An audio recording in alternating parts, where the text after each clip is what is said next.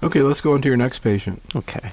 So this is a 66 year old who presented in April 2004 at age 61 with a 2.5 centimeter left breast mass with one of four lymph nodes positive only for immunohistochemically positive cells. So she was a T2N0, a little i positive. The tumor was strongly ER PR positive and was HER2 non amplified.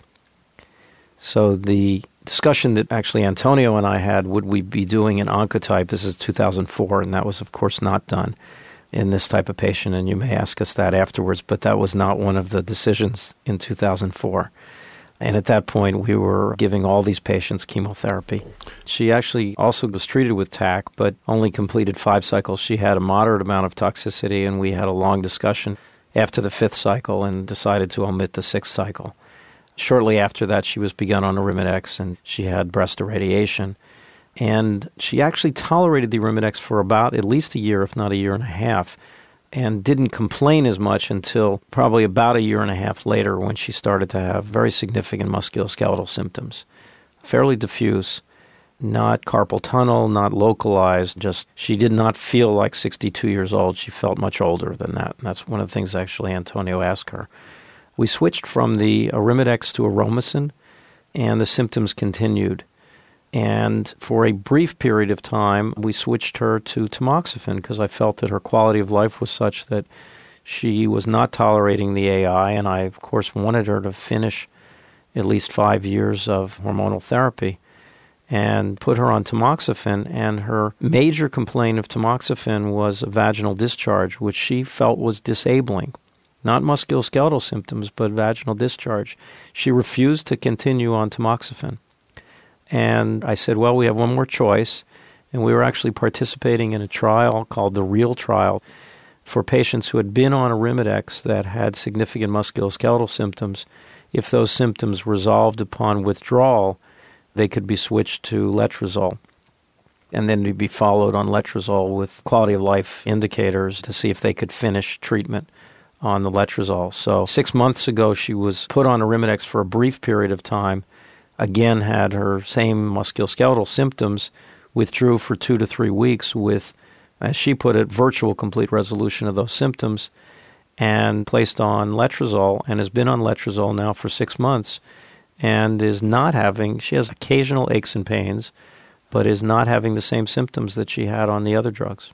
This is actually a fascinating case because it reminds us that even though the available evidence today is not sufficient to tell us that whether one aromatase inhibitor is better than the other, and therefore we often say that for the average patient, the average aromatase inhibitor works equally well on average. It's clearly the fact that the evidence that there is individual variability associated with these drugs and how they are metabolized and their end organ targets, if you will and she's able to tolerate one of them, but not able to tolerate either anastrozole or exemestane, but doing quite well on letrozole. I've got to ask both of you what you think about my personal favorite paper of 2008, which was by Jack Cuzick in Lancet Oncology, where he looked at patients in the ATAC trial, both those on tamoxifen and anastrozole, and found that the ones who had either vasomotor symptoms or arthralgias had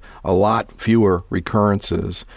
And, you know, of course, this hasn't really been looked at in other studies, but, yeah. you know, the clinical implications, if it really drew out, would be pretty interesting. Antonio, what did you think about that paper? Yeah, I think it's one of those kind of a good news, bad news, in that good news, if indeed true and confirmed in other data sets, is that you may be able to have an early biomarker, if you will, of clinical benefit, which would be you have to have some pain, if you will, to be able to derive some gain.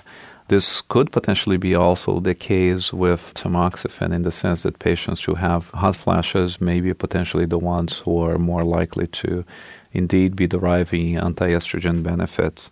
And so I think that it's incredibly provocative. I think it does support a lot of the biomarker studies being done, studies as part of the MA27 trial, which is comparing two different classes of aromatase inhibitors in the adjuvant setting. Also, the study being done by the consortium of breast cancer pharmacogenetics being led by David Flockhart at Indiana University, a study that we at Hopkins are also a part of, led locally by Vered Stearns, my colleague, where we are trying to truly identify are there intermediate biomarkers, be it bone health, be it mammogram, be it estradiol levels, and other markers that can help us predict early on with the use of pharmacodynamic tools or related biomarkers who are the patients most likely to benefit.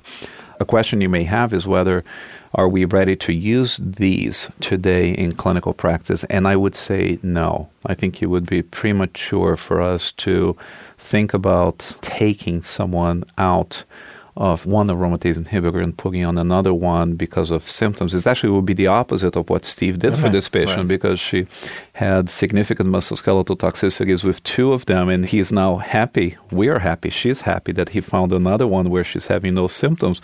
But if the data by Cuzick can always truly correct, guess what? She's she on the wrong not, one. She's on the wrong one. Although, you know, I guess we don't want to see people suffer. I mean, I well, guess, I think that's the problem. I, I mean, theoretically, that, maybe what you'd want to see is somebody who had just, you know, a little bit of aches and pains. What do you, Steve, you know, you take care of all patients with different kinds of tumors. This is kind of like the EGFR rash story where you want to see a little bit of rash. What do you think about this idea? Actually, I think about it for tamoxifen. I worry that if they don't get some vasomotor symptoms, then maybe they're the group of patients that, you know, are not metabolizing to endoxifen. Honestly, my concern is the patients that have significant musculoskeletal symptoms on the AIs are a group of patients that may not finish the five years. So I have trouble with that. So I don't go out looking for it. I do have more than the 20 to maybe 25% of patients that complain of some. I, I, think it's easily a third of my patients have some musculoskeletal symptoms, but it's not all the patients, and I'm not particularly worried in that 65, 70% of patients that don't have musculoskeletal symptoms that they're not getting an adequate response. And I guess that, you know, the point that was made by Kathy Pritchard in the editorial accompanying that paper was also the question of adherence and, you know, are patients taking their medication? What about this particular woman? Do you think that she's going to tell you if she stops taking it well, or she's well, it oh is my interesting. Gosh. Oh yes. She, she tells you everything. I asked her if she brought her pills in because on part of the study, and in fact, I know that that's required. My research nurse said that all she needs to know from the patient, she does not have to send the empty bottles back in, but she needs to know from the patient how many pills are left because they are actually monitoring that. And, you know, each individual month may have more than 30 days, so there is some way of trying to determine. But this patient is absolutely taking her pills. She may not be taking her Boniva, though. She admitted that pretty overtly. And I suggested that she and her dog take the medicine on the same day. When the dog takes the heartworm once a month, that she take her Boniva. Interesting. I think the key issue is a point that many of us have raised before is that it is so critical to pointedly ask the question of compliance of patients and even perhaps go in with a negative question, if you will, almost like, so tell me how many days of the month are you missing your pills? And uh, because way, often yeah. patients will say, "Oops, I'm so sorry, I'm missing two, three days, four days, etc." Because it is so easy for us to simply say, "So you're taking your pills?" And the answer, of course, is going to be "Sure, of course, I'm taking my pills." You know, Lisa Carey taught me a good one. She says she asked her patients, "How many pills have you missed in the last week?" Mm-hmm. I thought that was kind of a cool idea. I think all of us, I mean, we're dealing with human nature, and we just need to think about ourselves when we uh, need to take a course of antibiotics at the end of a week. How many tablets do we miss? Right.